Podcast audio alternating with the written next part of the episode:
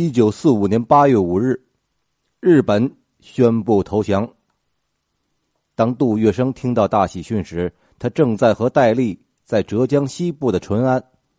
原来，杜月笙正和老朋友戴笠受蒋介石的委托，在东南一带运送棉纱，准备迎接盟军登陆，淳安便成为光复上海的指挥部。但是，当杜月笙知道日本人投降的消息时，已经是他进驻淳安的第二十七天，以及离开重庆东来的第四十五天。八月十五日星期五，天气晴朗，将近午夜，已经就寝睡觉的人突然被噼里啪啦的鞭炮声夹杂着人语喧哗声吵醒。乍听见哨闸声浪时，还吃了一惊，待到听到街头上有人欢呼。知道这是望眼欲穿的胜利来临，于是众人纷纷披衣起床，争相走告。杜月笙的一支人马全部集中在他的房间里，有人在笑，有人鼓掌，有人直说恭喜，但也有人保持审慎态度，不敢轻易相信。他们之中有人说：“戴先生在哪儿呢？要问过他才可以确信呢。”又有人说：“戴先生碰巧不在淳安。”依我看，还是等到明天天亮看《东南日报》吧。顾家堂声音洪亮，正在手舞足蹈、欣喜若狂，就怕有人迟迟不信，扫了他的兴，一拍大腿说：“淳安人不是憨大，深更半夜哪会跑出来瞎放鞭炮、欢呼胜利？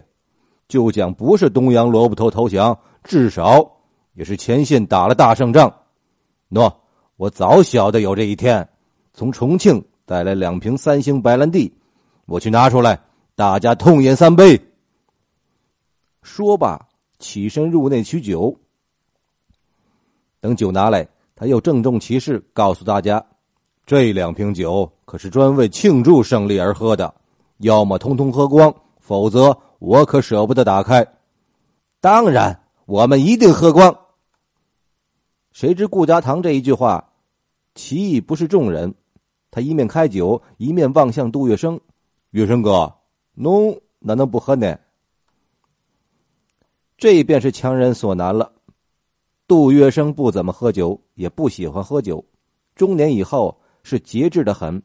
自从高陶事件飞行高空得了哮喘重症，他是性命要紧，滴酒不沾。如今抗日胜利，日本天皇宣告无条件投降。这是每个中国人心中最欢乐的时间，一辈子里最值得纪念的一刹那。顾家堂要他破一回例，开一次戒，杜月笙怎么好意思拒绝？于是他笑容可掬，兴致勃勃的说：“好，给我也倒半杯。”这一来，众人兴致更高了，欢呼雀跃，连声举杯痛饮。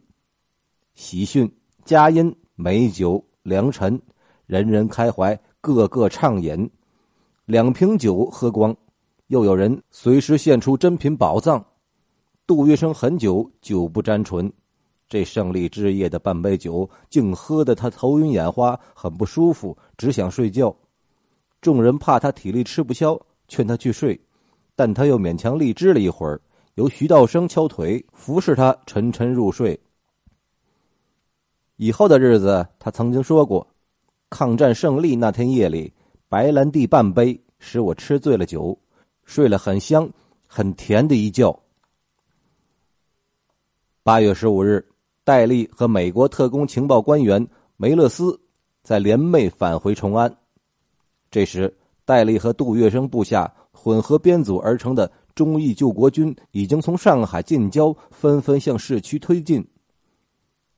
八月二十日，杜月笙和戴笠关门商议几个小时后，房间门一打开，杜月笙便兴冲冲的宣布：上海方面安全已经没有问题，从现在起整理行装，以便早日登城。他这么一说，随行个人喜出望外，不禁拍手欢呼，雀跃起来。二十三日，船雇好了，是一艘下水的交通船，船名“建飞十七号”。拖船三艘，两大一小。杜月笙一行一直到了八月二十九日，先后获悉已经先行的弟子吴少树、陆京士等已经分别抵达上海。杜月笙在淳安一共度过了四十六天。胜利喜讯传来十九天后，一行同行者除杜月笙一行，还有军统局的人员和武装卫队，浩浩荡荡向上海出发。九月一日就可以到达阔别了八九年的杭州了。杜月笙一行一路风光体面、热闹非凡的到达杭州。下午两点多钟，钱塘江大桥，大船队正要过桥入航，斜刺里钻出几个日本哨兵，叽里呱啦讲着东洋话，拦住杜月笙等，不许通过。这一意外使得杜月笙大为不悦。抗战胜利，刚刚踏上光复的国土。便要触眉头，撞上蛮不讲理的敌军，他脸色铁青，示意派人交涉。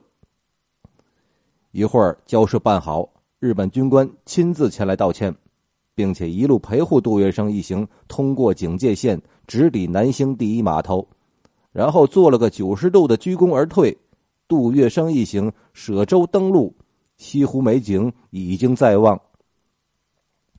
杜月笙原定在杭州住一宿。再赴上海，可是西之滨应酬太多，尤其是上海滩远道而来的人，诸如徐彩成、朱文德等，已经先行抵达，还有许多要紧的事情要商洽。上海人听说杜先生凯旋归来，欢欣鼓舞，兴高采烈，许多徒子徒孙如痴如狂，要举行盛大热烈的欢迎会。各界好友商量筹备了好多天。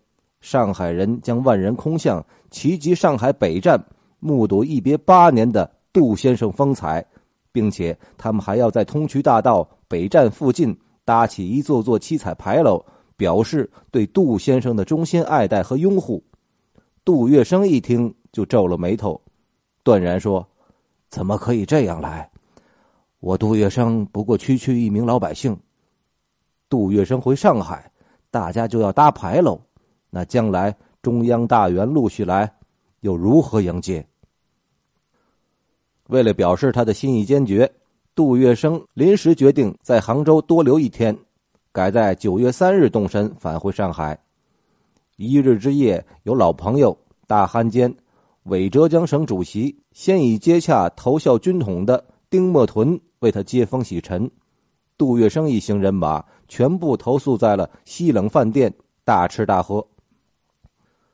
自从抵达淳安以后，一直都是夏天艳阳大晴天，但是九月一日在杭州却下起了一阵大雨。九月三日，杜月笙一行人搭乘沪杭甬铁路专车凯旋上海，偏偏又是个细雨纷纷的黄梅天。然而一上专车，杜月笙就获得准确消息：吴少树当上了上海市副市长，三青团书记，联社会局局长一席。都被他兼任了，杜月笙心中难免起了阵阵阴霾。吴少树自返上海，音讯全无，连及普通的问候函也不一见。他身败要职，杜月笙事先也一无所知。上海前来迎接他的众人之中，也没有一个和吴少树有关系。至于其他人，则可能是太匆忙疏忽了。但是作为弟子，吴少树。便绝不应该这样。凡此种种，杜月笙心里惴惴不安，而且越来越紧张。在车中，他明显显得神色不宁，心事重重。不祥之感竟然真的成为现实。正当同车人兴冲冲、喜洋洋，准备跟着杜先生接受上海滩盛况空前、热烈的欢迎场面时，专车驶入了上海市。抵达梅龙镇时，专车忽然减速停车，随即先上来两人通信报讯。他们不及寒暄，向杜月笙耳语一阵。一听之下，杜月笙不由脸色大变。同车随行者见状，顿时犹如分开八片头顶骨，浇下一盆冷水来，一个个惊诧错愕，面面相觑。然而发生了什么事，杜月笙却没有说。急匆匆来报讯的人悄然落座。神情严肃，这令众人如丈二金刚，摸不着头脑。不久，车底繁黄度，然后停了下来。众人随杜月笙下车，整个场面风雨凄凉，一片萧索。站上也有不少亲友迎接，但是强颜欢笑显然掩映不了面容沉重。这到底是怎么回事儿？随行人员疑惑不解。在樊黄渡车站迎候的人，很可能与梅龙镇上车的人一样，事先晓得了什么秘密，否则的话，哪能这么凑巧？盛大热烈欢迎场面一变而变成冷冷清清。本来杜月笙不上北站，就在樊黄渡下车，就令人疑惑不解。使人惊讶的是，杜月笙到了上海竟不回家，他不去华格聂路，也不上十八层楼。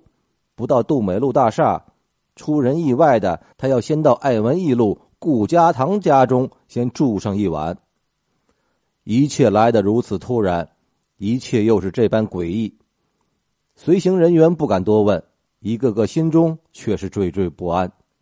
杜月笙面色不好，推说疲倦，先进了顾家客房休息。他刚一离开，于是嗡嗡之声四起，众人惊问。到底出了什么事体？经过在上海人详细一说，他们无不瞠目结舌。然而接下来便怒目切齿，破口大骂。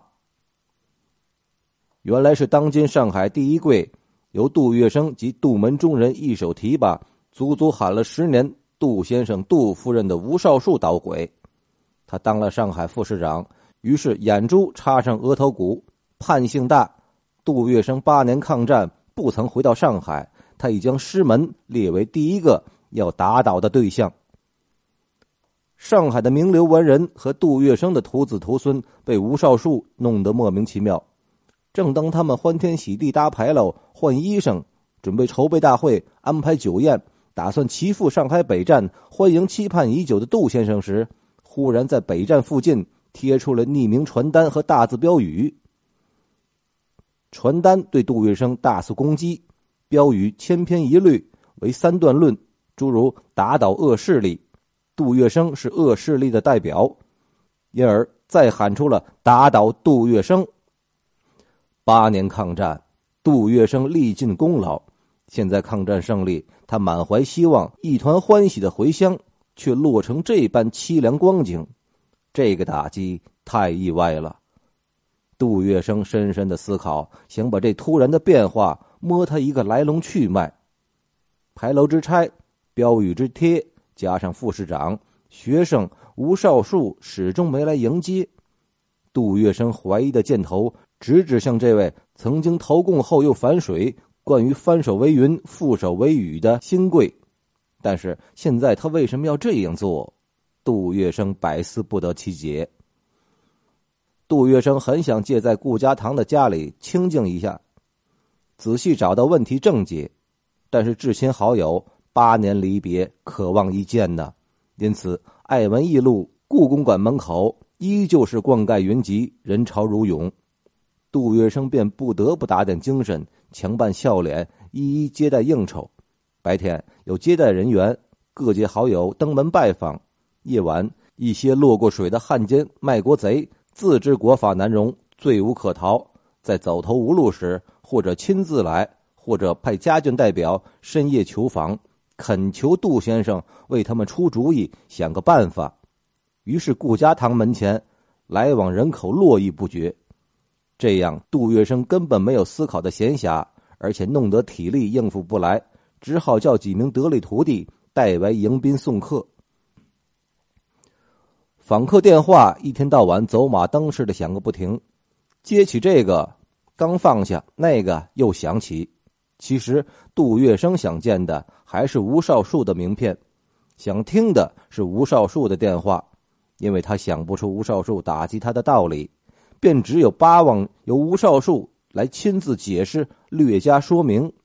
然而九月三日往后到四日、五日，这位吴少树先生却始终不曾出现。九月七号，一方面是门庭若市。诸般寒暄，一方面则满苦愁肠，焦灼紧张。正当座上客已满时，外间来报吴少树吴副市长亲自前来拜访。杜月笙一听，大喜过望，马上起身迎接。谁知吴少树像是变了一个人，态度倨傲，不苟言笑，跟杜月笙敷衍了三两句，不等杜月笙吐露心曲，一探口音，他便昂然说是还有公事要办，也不容杜月笙有留客的机会，立刻起身告辞。